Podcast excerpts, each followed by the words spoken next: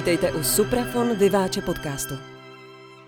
Hezký den, milí posluchači. Jsem rád, že dnes mohu u mikrofonu přivítat šéf producenta klasické hudby vydavatelství Suprafon Matouše Vlčinského. Matouši, moc tě zdravím a vítám tě u mikrofonu. Děkuji za pozvání. Ahoj, Marku.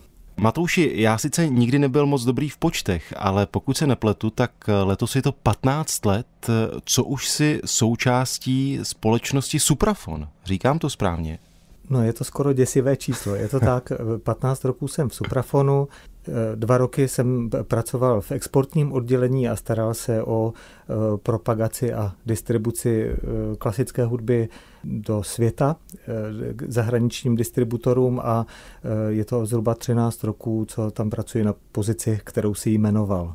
Šéf producent, to zní eh, velkolepě, když se řekne producent, tak uh, ještě šéf producent, když se řekne, tak mě na mysl vytanou ta velká hollywoodská studia. Producent je člověk, který umí sehnat peníze na všechno a potom, když ten film v úvozovkách vydělá, uh, tak si ty peníze užívá, anebo je investuje někam dál.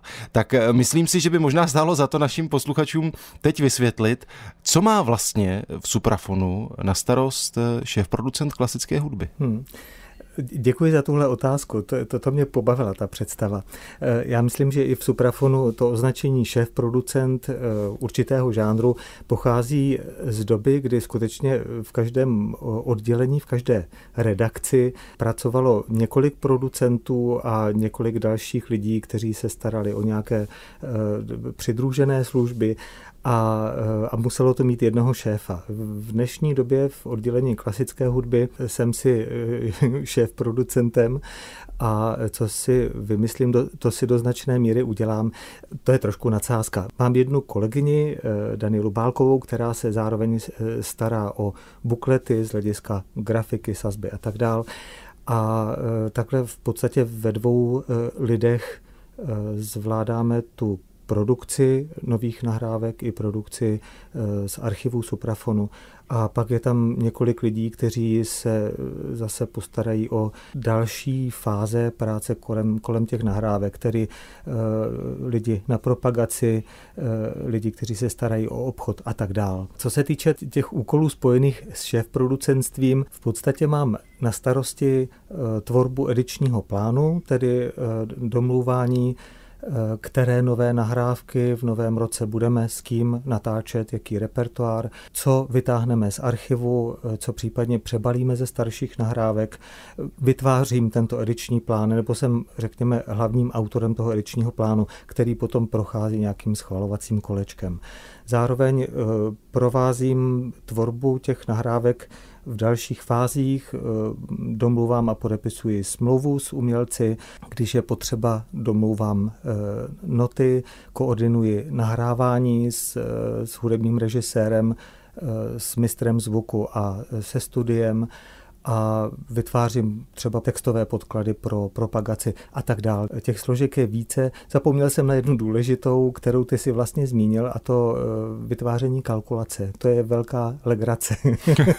Jak pro koho asi? E, já jsem se uvědomil včera, když jsem si trošku o fungování suprafonu přemýšlel, že je to vlastně takový paradox, e, že je to kulturní instituce v kontextu Eh, tržního hospodářství. Hmm. Eh, v dnešní době vlastně každá nebo téměř každá nová nahrávka je potenciálně ztrátový eh, podnik nebo ztrátový projekt a vždycky je tam potřeba od někud eh, získat peníze na to, aby ta nahrávka mohla vzniknout. To je dáno prostě jednoduchou matematikou, že eh, to, co ta nahrávka může prodejem eh, vydělat, tak je méně, než kolik je potřeba na začátku do toho nasypat, aby mohla vzniknout a výjít. Matouši, mám pocit, že když jsem v rámci své práce hovořil ať už s českými nebo se zahraničními interprety, tak především ti ze starší generace, když jsem se jich ptal na českou hudbu, tak mluvili o tom, že první české nahrávky slýchávali na deskách suprafonu.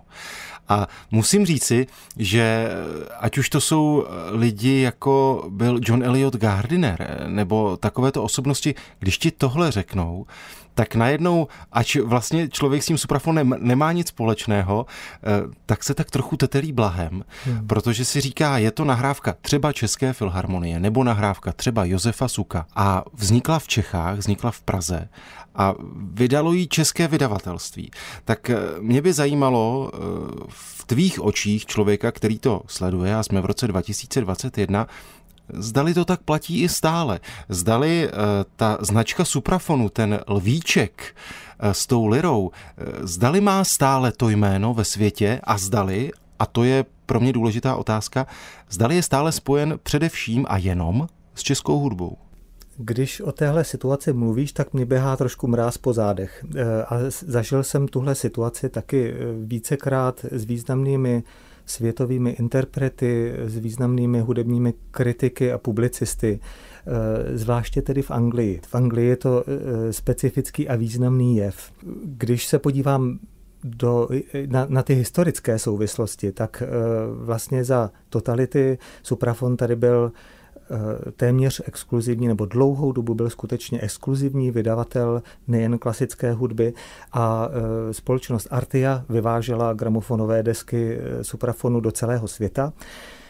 A v Anglii byly tyto nahrávky velice levné ve srovnání s jinými, s jinými deskami. A zároveň eh, byly jak po technické, tak interpretační stránce na vysoké úrovni. A díky tomu celá generace dnešních vlastně starších muzikantů, hudebních vědců a tak dál vyrostla na suprafonských nahrávkách. To byly ty nahrávky, které si mohli dovolit eh, koupit a eh, tím pádem si zamilovali Janáčka, Dvořáka, Martinu, českou hudbu a české muzikanty. Eh, vytvořili si prostě, jako si člověk v mládí vytváří vztah, eh, tak si zamilovali Českou filharmonii Václava Talicha, Karla Ančela a tak dále. A tenhle aspekt existence a historie suprafonu, musím říct, byl zpočátku pro mě velmi náročný k překonání, protože to je Eh, to sebou nese pocit obrovské odpovědnosti. A já jsem první roky měl pořád v hlavě takové světýlko, hlavně to nepokazit. Hmm. A je to svazující v té práci? Musím říct, že jsem se s tím nějakou dobu e, musel vypořádávat a e, postupem času se mi podařilo nějak přeznačkovat to, hlavně to nepokazit, na jinou větu, na větu eh, pojďme to rozvíjet dál. Nutno říct, že Suprafon dneska je jiná společnost, než byla eh, před 20, 30 nebo 50 lety. A i ten, eh, řekněme, kulturně ekonomický kontext, v jakém funguje, je úplně jiný. Asi by se musel na nějaké hodnocení, jestli ten lvíček dneska ještě funguje stejně ve světě, tak by se musel zeptat jiných lidí, kteří by ti řekli, z těch reakcí, které já mám od našich distributorů, ale i od dalších lidí, se kterými se potkáváme, včetně eh, velké snahy některých distributorů, kteří nejsou naši, nás získat pod svoji střechu. Eh, mám pocit, že eh, label Suprafon je pořád velmi silná značka a je provázena povědomím o vysoké kvalitě. Tak doufám, že ano. Matouši, mě zaujala eh, v rámci tvého popisu toho, co máš na starosti ve funkci šéf producenta, zaujala jedna věc. Ty jsi zmínil to, že v rámci toho edičního plánu je na tobě, aby si zvolil, eh, jaké nahrávky nové se budou točit, nové budou vycházet, ale jaké budou nahrávky vycházet v rámci archivu. A mě by vlastně zajímala ta proporce, zdali je nějak určená, hmm. zda jí máte ve firmě určenou, že 20% bude archiv a zbytek nové nahrávky a jaký ten archiv bude. Tak dokážu si představit, že když se řekne jméno teď si půjčím jméno od tvých kolegů eh, z jiných kanceláří, jméno Karel Gott nebo Valdemar Matuška, tak to jsou věci, které už dnes máme archivní, a ty samozřejmě budou přinášet nejenom radost posluchačům, ale i finanční prostředky do suprafonu. A teď si říkám, jak je to v tom světě klasické hudby nebo v rámci toho žánru klasické hudby s archivními nahrávkami suprafonu, když si uvědomím jména jako je Zuzana Růžičková nebo jako je Ivan Moravec, jehož jméno rezonovalo v těch posledních měsících hodně ve spojení se suprafonem, tak eh, podle čeho ten výběr je určován? Hmm. V suprafonu žádnou kvótu, žádný poměr předem definovaný eh, archiv versus nových, nové nahrávky eh, nemáme. A eh, je to jaksi na průběžném vývoji situace.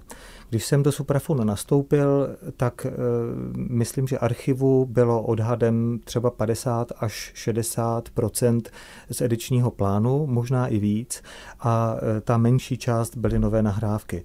Postupně se tenhle poměr výrazně proměnil paradoxně ve prospěch nových nahrávek. Eh, říkám paradoxně proto, že vyprodukovat novou nahrávku je samozřejmě nesrovnatelně eh, dražší a je tam potřeba daleko větší vklad. Eh, I ten umělecký vklad interpretů a tak dál je to produkčně náročnější, než vytáhnout něco z archivu. Ale já se vlastně poslední roky potýkám s tím, že máme velký přetlak nabídky, že těch muzikantů, kteří chtějí natáčet eh, a vydávat u suprafonu a mají co nabídnout je opravdu hodně a že musíme vybírat.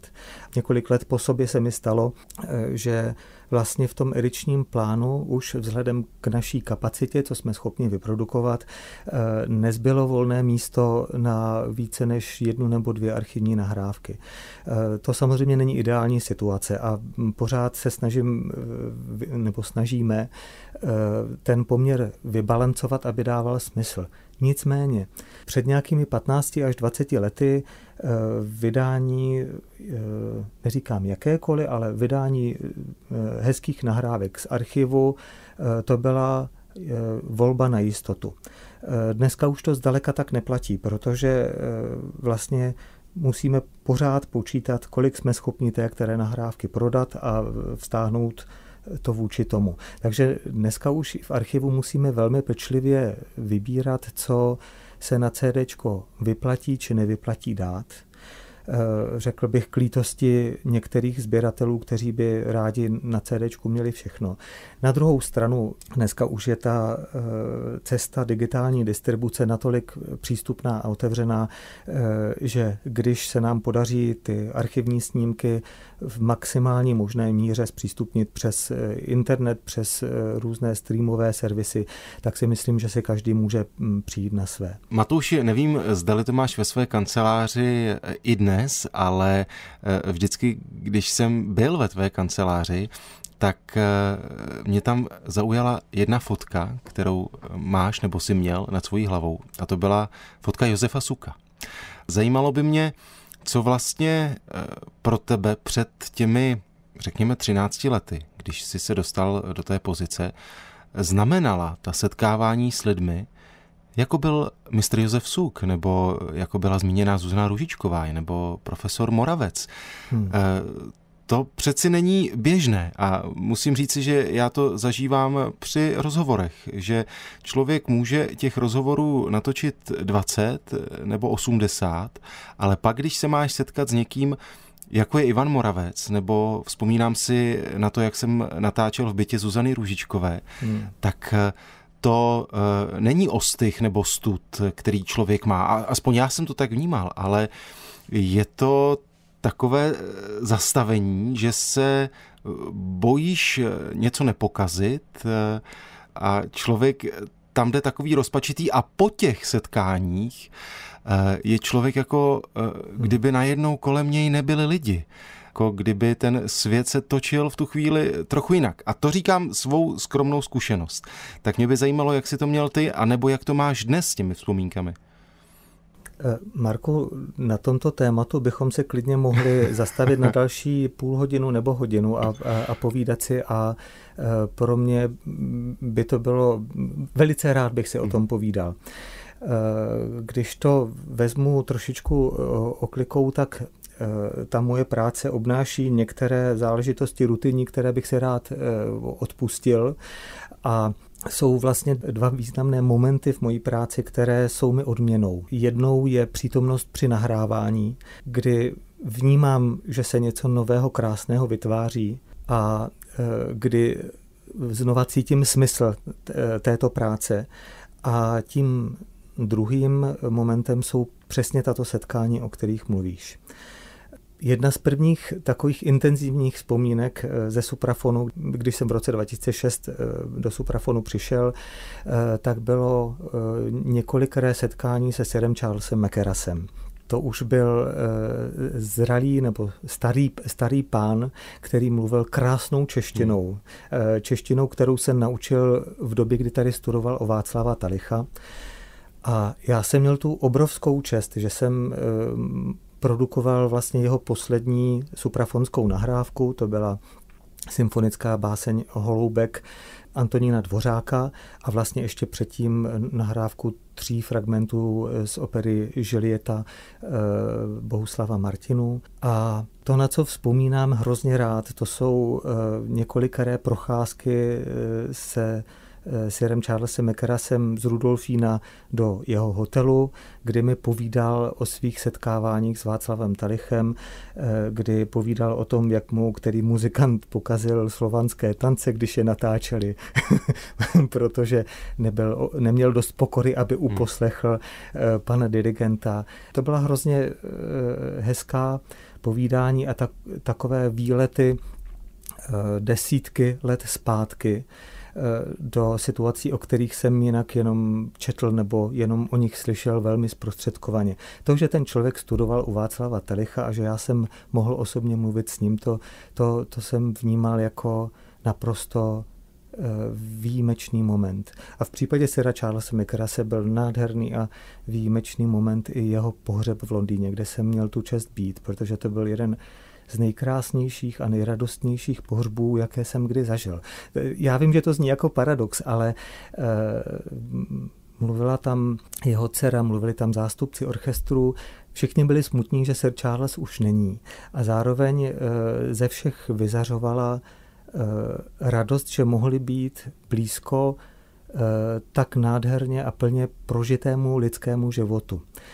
A celá ta sláva končila závěrečnou částí, to teda v tom kostele pouštěl jako reprodukovanou nahrávku, byť tam byl živý orchestr, eh, závěrečnou částí eh, z Lišky Bystroušky, kde ta, jistě si vybavuješ hmm, hmm. Po, posledních několik, několik minut, kdy vlastně ta muzika vrcholí do katarze a poté následovalo několika minutové standing ovations, mm, které, které patřily panu dirigentovi. Eh, ty jsi, Marku, zmínil eh, Josefa Suka. Eh, měl jsem tu velkou čest se s ním několikrát setkat a pokaždé to bylo setkání s velmi silnou osobností. A vnímal jsem jeho velkou přísnost, kterou on obracel vůči sobě i vůči lidem okolo sebe a zároveň vlastně s věkem stále přibývající takovou lidskostí a laskavostí. Měl jsem tu čest být u natáčení jedné z posledních nahrávek, eh, kdy Josef Suk natáčel s komorním ansámblem eh, hudbu svého dědečka Josefa Suka a Antonína Dvořáka. Tam byla zajímavá jedna věc na, na, na těchto frekvencích. Josef Suk pokaždé přišel na frekvenci jako první, přišel s hodinovým předstihem, rozehrával se, psal si ještě poznámky do not, do, dopisoval si smyky. Eh, byl to on, kdo zavelel eh, k začátku nahrávání, byl to on, kdo eh, hnal ty muzikanty zase po nějaké drobné pauze zase zpátky k pultům a byl to on, kvůli kterému nebylo potřeba nikdy ty nahrávky nebo ty, ty snímky vracet a opakovat, protože byl připravený na 120% Napadá mě otázka, jak se člověk cítí v momentě, kdy takovýmto osobnostem, o kterých ty jsi mluvil a jejichž jména jsem zmínil já, když jim chce v tom nejlepším smyslu slova něco vytknout při tom natáčení. Nebo říci, já to vidím jinak. Je to vůbec možné, protože předpokládám, že je to možné a muselo se ti to třeba stát, nebo si na to myslel, tak jak jsi v tu chvíli uvažoval? Eh, naštěstí při natáčení tohle není moje role, ale role hudebního režiséra. A myslím, že i hudební režiséři v těchto situacích eh, našlapují velmi zlehka, protože vnímají, že mají co dočinění s autoritou. A v mém případě mohlo k takovým situacím dojít, když jsme se třeba bavili o eh, průvodním textu nebo o grafické podobě, jak bude, nebo o pořadí skladeb na CD a tak dále Samozřejmě eh, to je moment, kdy si říkám, já mám nějaké představy, ale eh, skutečná autorita eh, s velkou životní zkušeností a skutečný profesionál stojí tady proti mně a prostě musím tohle přijmout. Pokud bychom přišli do situace, kdy se budeme názorově lišit, tak uh, musím přijmout ten druhý názor, byť si myslím uh, se svojí drobnou zkušeností, že by to mohlo být jinak. Jaký je vlastně ten hvězdný pel kolem těchto osobností? Tak člověk si v tom dnešním světě, vizuálním světě všech sociálních sítí může přečíst každodenní osudy v úvozovkách hvězdiček, které eh, nic nedokázaly, ale mají eh, dobrý Photoshop hmm. a někdo je hmm. dobře vyfotí. A vedle toho eh, ta hvězdnost těchto osobností. Shodneme se na tom, že ať už to byl Sir Charles McKeras nebo dirigent Jiří Bělohlávek nebo Ivan Moravec, tak to byly veliké osobnosti s velkým O. Nechci říct si velká ega, protože to by možná vyznělo pejorativně, hmm, hmm. ale možná tušíš, jak to myslím. Tak eh, jak ty si vnímal jejich uvozovkách hvězdnost? Nebo byla to vůbec hvězdnost? Já si myslím, že skutečné hvězdy ve svém oboru eh, většinou vůbec nelpí na své hvězdnosti. A ve vě- velké většině případů e, to, že jsou velcí, spočívá mimo jiné v tom, že jsou velmi civilní, velmi pokorní a pracovití. Protože k tomu, že jsou e, v té chvíli hvězdy, že je za nimi obrovský kus práce, k tomu se dopracovali dlouholetou usilovnou prací a cvičením a studiem. Když se bavíme o, o téhle generaci umělců, tak vlastně jejich cesta k tomu, aby se prosadili, aby eh, mohli koncertovat, aby mohli koncertovat ve světě a eh, aby měli za sebou nahrávky, které budou i pro ně uspokojivé a budou úspěšné, eh, tak museli opravdu odpracovat neuvěřitelný kus nějaké práce a hudební i, i, i další. Ty jsi zmínil mimo jiné Ivana Moravce a to, je, to se mi teďka tak propojuje s, tím, s tímto tématem. Z úst svých eh, kamarádů, hudebníků, kteří byli jeho žáky, eh, tak vím, že Ivan Moravec uměl být i někdy docela drsný, nekompromisní jako učitel. Eh, zároveň byl vždycky velice otevřený a byl to Ivan Moravec, který svým studentům pouštěl naslepo nahrávky nejrůznějších interpretů, Někdy tam zařadil i sebe a e, naslepo srovnávali, kdo jak hraje a vstupoval do, ten, do této konkurence i jako interpret se vší e, otevřeností a laskavostí ke všem názorům, které tam v tu chvíli zazní. To je e, příklad obrovské pokory. Oproti těmto zážitkům, o kterých spolu mluvíme, tak samozřejmě jsou situace, kdy se potkáme s nějakým mladším interpretem, který si o sobě myslí, že je hvězda, anebo je i eh, známý a je hodně vidět a tak dál, který kolem sebe jak se vytváří ten, ten dojem hvězdnosti. A to je něco úplně jiného. Eh, a ve mně to nebudí velkou důvěru, velkou chuť ke spolupráci. Matouši, my jsme mluvili o e, osobnostech, se kterými jsi se setkával a musíme zmínit ten minulý čas, ale e, myslím si, že teď bych rád otevřel e, téma o osobnostech a muzikantech, umělcích, se kterými se setkáváš v tom přítomném čase. A když člověk sleduje suprafonské nahrávky, tak je mi jasné, že je tam linie umělců, mezi které patří Ivo Kahánek, Pavel Haas kvartet, klavírista Jan Bartoš, houslista Josef Špaček.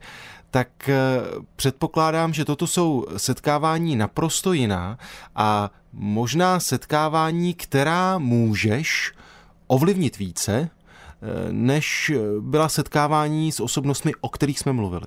Já bych ten tvůj kratičký výběr ještě doplnil několika jmény úplně spontánně. Jakub Hruša, Tomáš Jemník, Tomáš Netopil, Martina Janková, eh, z barokního světa třeba Collegium Marianum a tak dále. A zase mohli bychom pokračovat ještě dál. To jsou jména eh, muzikantů, eh, kteří už jsou dneska vlastně etablovaní hmm. nejen tady u nás, ale, ale na mezinárodním poli.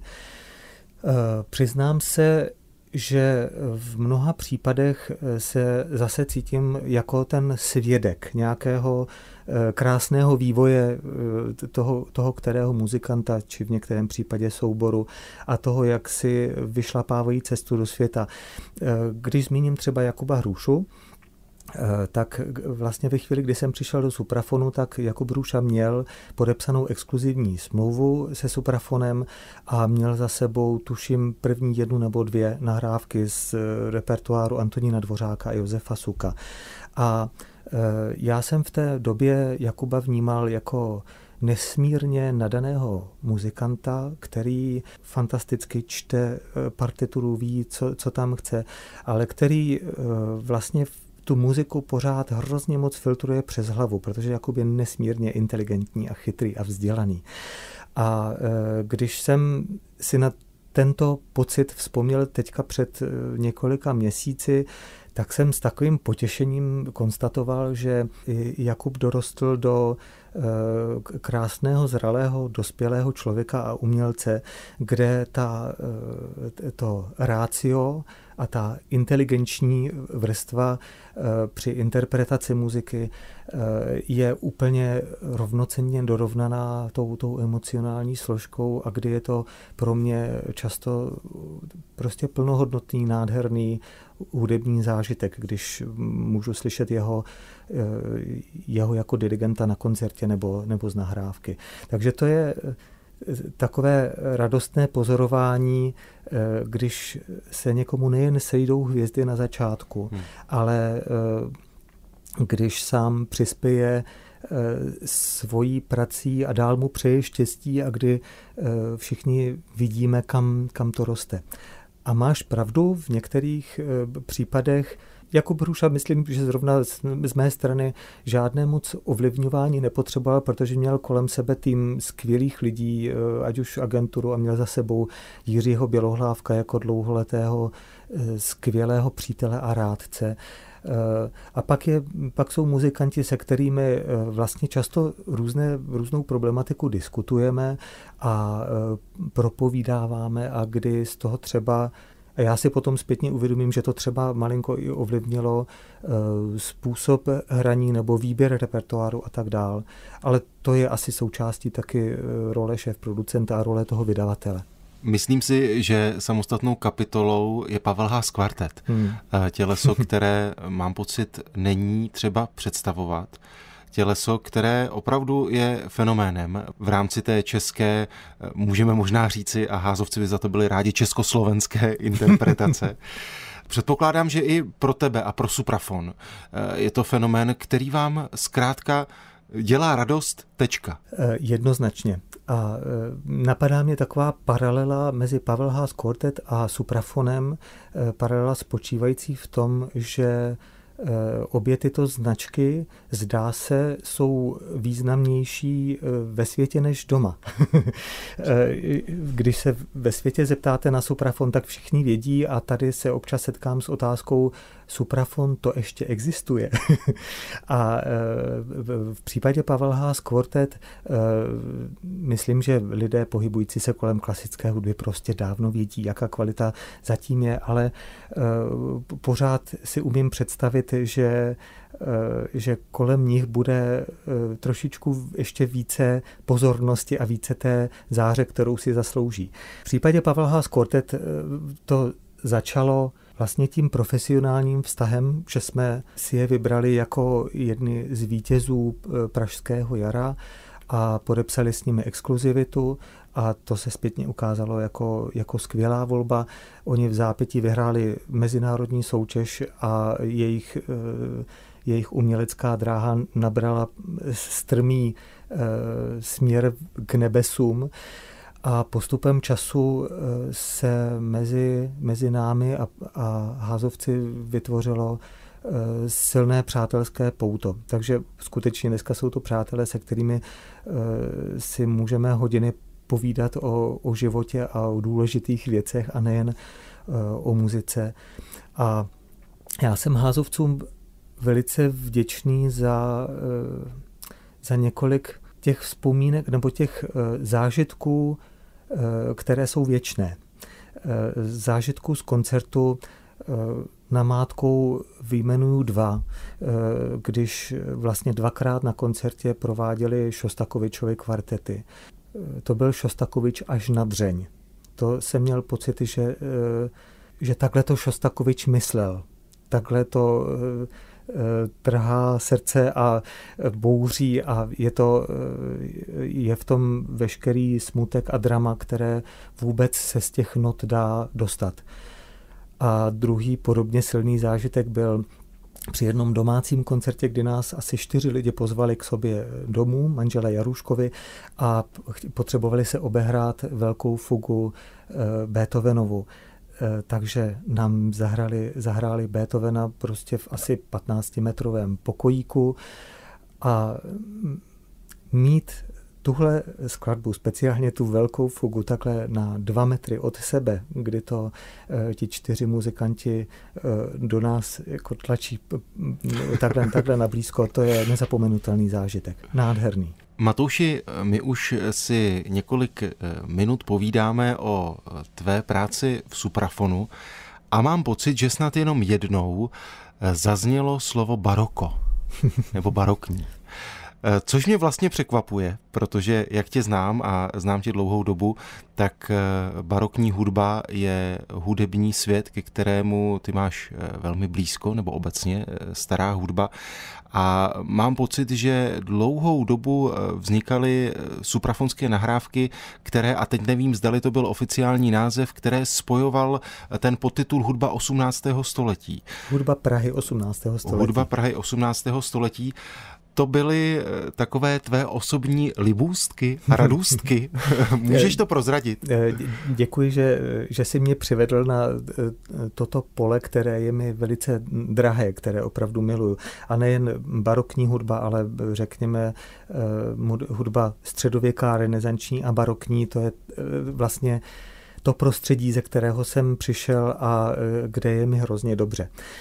Je pravda, že eh, ediční řadu Hudba Prahy 18. století jsem si ještě za působení mojí první paní ředitelky Jany Gondové jsem si trošku prosadil a trochu vydupal a eh, Jana po vydání, tuším, druhého CDčka z téhle řady eh, přišla a ocenila ten nápad, protože uznala, že se to vlastně prodává lépe, než čekala a že zdá se, ta, ten barokní repertoár může směle postavit vedle repertoáru Dvořákovského, Janáčkovského a tak dále.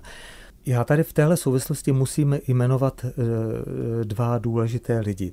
Jedním je eh, Václav Kapsa, můj kamarád a spolužák z hudební vědy a skvělý muzikolog, který je zaměřený právě na hudbu barokní. A s Vaškem jsme vlastně začali tuhle řadu projektovat. Vašek taky do mnoha těch CDček psal eh, průvodní texty, protože byl a je eh, největší specialista na toho či ono skladatele, ať už se bavíme o Jiránkovi či Reichenauerovi a tak dále. Takže Vašek eh, tu, tuhle řadu spoluprojektoval a přinášel tam velmi důležité impulzy.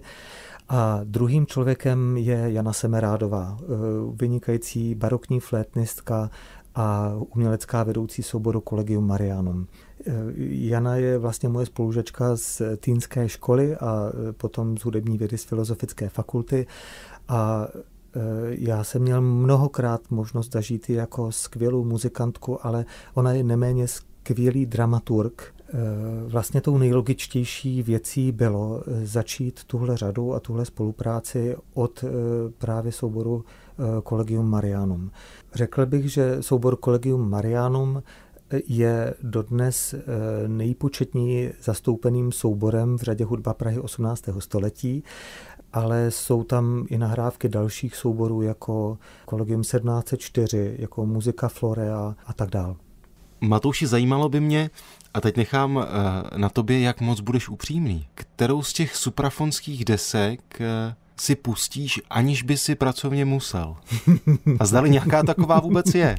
Eh, já se přiznám, Marku, že si postupně trochu v hlavě a včera jsem to udělal i na papíře, vytvářím takovou hitparádu, jo? že u některých nahrávek mám pocit, že vzniká něco hodně silného a možná věčného, nebo takového jako na dlouhé časy. Něco, co tady zůstane, až my už dávno na těch ležidlích nebudeme sedět. Mám takové nahrávky, možná to, co mě napadá jako první, úplně spontánně, ku podivu, není úplně z oblasti klasické hudby, ale měl jsem eh, tu čest a radost eh, stát u jejího vzniku a to je nahrávka souboru eh, Clarinet Factory, která u Soprafonu vyšla, nahrávka nebo album Out of Home. Tu mám hrozně rád a tím, že sám hraju na klarinet a s, s se čtyřmi hráči Clarinet Factory se osobně znám, tak to je nahrávka, která je mému srdci velice blízká. Každé Vánoce u nás minimálně jednou či dvakrát zazní uh, Rorate celý, nádherné album souboru Collegium Marianum. Přemýšlím, co dál. Občas si pustím uh, Rostropovičovu nahrávku Bachových uh, violončelových svit, tu, tu mám velice rád s potěšením občas věnuju eh, do rodin, kde se narodilo nějaké děťátko nebo kde mají malé děti, eh, tak věnuju nahrávku Jurkovičových úkolébavek, které jsou úplně, úplně kouzelné. Tímhle ten seznam samozřejmě eh, nekončí, ale je pravda, že pořád přichází tolik nové hudby, kterou potřebuju poslechnout z profesního hlediska, že těch momentů, kdy si pustím něco jen tak, vlastně není, není mnoho. A stává se ti, že slyšíš nějakou desku nebo slyšíš interpreta a říkáš si, Škoda, že není u našeho labelu. Eh, stává se mi to samozřejmě. Říkám si, jaké by to bylo spolupracovat s tím či o ním. Hmm. A, eh, a nebo myslím u toho, jaké by to bylo s tímhle muzikantem se potkat na kafe a, a popovídat. Což je něco, co ta mm, producentská role nám často otevírá dveře k tomu osobnímu setkání, že se dostaneme, dostaneme k těm muzikantům. No ale často si to říkám u muzikantů, kteří už bohužel taky nejsou mezi námi, eh, takže tam už se mi to asi naplní až eh, třeba někdy, eh, někdy časem nahoře. Stává se mi, že, že je mi líto, že některý soubor nebo hudebník si zvolí jinou cestu než vydání u suprafonu. Eh, ale rozumím tomu. Není to pro mě eh, důvodem k nějaké bytostné nespokojenosti. Eh, vždycky si o tom přemýšlím, co ti muzikanti jinde mají a u nás nemají a jestli můžeme něco dělat lépe, ale je to přirozená cesta a je hrozně fajn, že hudebníci tuhle možnost mají. Je za námi rok, jaký je, nikdo netušíme, jaký bude rok 2021, ale člověk by si mohl říci, že pro vydavatelství Suprafon by se nic zásadního měnit nemuselo a naopak by se mohl radovat Suprafon z toho, že lidé jsou víc doma a že tím pádem třeba mají víc času poslouchat muziku. Teď záleží, eh, zdali mají chuť poslouchat hmm. muziku, na to by hmm. nám musel odpovědět někdo jiný, ale eh, jsme stále ještě na Prahu roku 2021, tak eh, jaký je tvůj osobní výhled pohledem šéf producenta klasické hudby? Ten výhled má asi několik rovin, ale já to začnu možná zase malinko tou retrospektivou. Eh, my jsme teďka dostali do ruky vyhodnocení toho právě uplynulého roku A skutečnost, že se nám podařilo vlastně naplnit plán, že ta čísla nejsou katastrofální ani smutná, ale že jsou dobrá, považuji v podstatě za zázrak. Eh, fakt je, že třeba mm, spousta muzikantů je na tom eh, po, po těch měsících a měsících, kdy nemohli koncertovat eh, nebo mohli koncertovat za velmi provizorních a úplně jiných podmínek, než jsou zvyklí, že, že to je prostě těžká situace. My jsme stáli před tím problémem, že jsou zavřené kamenné obchody a e, museli jsme se všemi prostředky snažit, aspoň v téhle zemi, přeorientovat lidi, kteří chtějí kupovat nahrávky a chtějí poslouchat, přeorientovat na e, internetové obchody, naučit je, že je tam snadné si ty věci koupit a, a tak dál. Ale ten rok z našeho hlediska tedy dopadl dobře e, a klepu to třikrát, třikrát na dřevěný stoleček. Výhled do roku 2021 eh, si troufnu jenom malinko, protože samozřejmě ta situace eh, pokračuje dál neúplně eh, šťastně, byť jsou tam nějaké změny k lepšímu, ale může to trvat ještě dlouho. A je otázka, zdali se třeba určitá vrstva lidí, kteří jsou zvyklí kupovat nahrávky, jestli se nepřeklopí ať už, eh, ať už existenčně nebo i psychicky do stavu, kdy je to prostě přestane zajímat a nebo na to nebudou mít. Eh, to je nějaká jako taková tem, temnější vize a doufám, že na ní eh, nedojde. A myslím, že je důležité, aby hudebníci pořád nacházeli nějakou cestu, jak se realizovat a jak svoji práci prezentovat druhým lidem. Samozřejmě jedna z cest je, jsou online koncerty nebo koncerty zaznamenané a potom e, vysílané či vystavené na YouTube a tak dál. A jednou z důležitých možností je i, i e, tvorba nahrávek. Já mám radost z toho, že vlastně ta tíživá situace se v některých institucích proměnila v novou šanci. Respektive, že ti lidé, kteří ty instituce řídí, proměnili tu situaci v něco nadějného a v tvořivost. Takže například dokončujeme nahrávku eh, se symfonickým orchestrem hlavního města Prahy FOK a s jejich šéf-dirigentem Tomášem Braunerem. To snad můžu prozradit, že červnu by měla eh, po dlouhých letech vít nová nahrávka se symfonickým dílem Karla Husy, Eh, mimochodem budeme si v srpnu připomínat z té výročí jeho narození. A na to já se nesmírně těším, protože je to sice posluchačsky eh, těžká, ale velmi autentická, hrozně jako silná muzika. Takových případů je více. Když se podívám na současné aktivity České filharmonie nebo řady komorních souborů a solistů, tak vidím, že ta situace opravdu u tvůrčích lidí probudila nový potenciál a že vznikají nové krásné věci. Takže eh, mé optimistické já mi říká, že to bude dobré, že budou vznikat další hudební klenoty, které eh, lidé budou chtít poslouchat a které stojí za to. Matouši, ty jsi říkal, eh, že by si stál o to si s někým z muzikantů dát kafe a u toho kafe si popovídat. Já jsem moc rád, že my jsme si to kafe teď mohli dát u mikrofonu a povídat si o tvé práci v Suprafonu. Díky moc za tvůj čas, měj se hezky. Marku, já ti taky děkuji za krásné setkání, moc dobré otázky a Eh, tady ten velmi příjemný čas, co jsme mohli spolu strávit.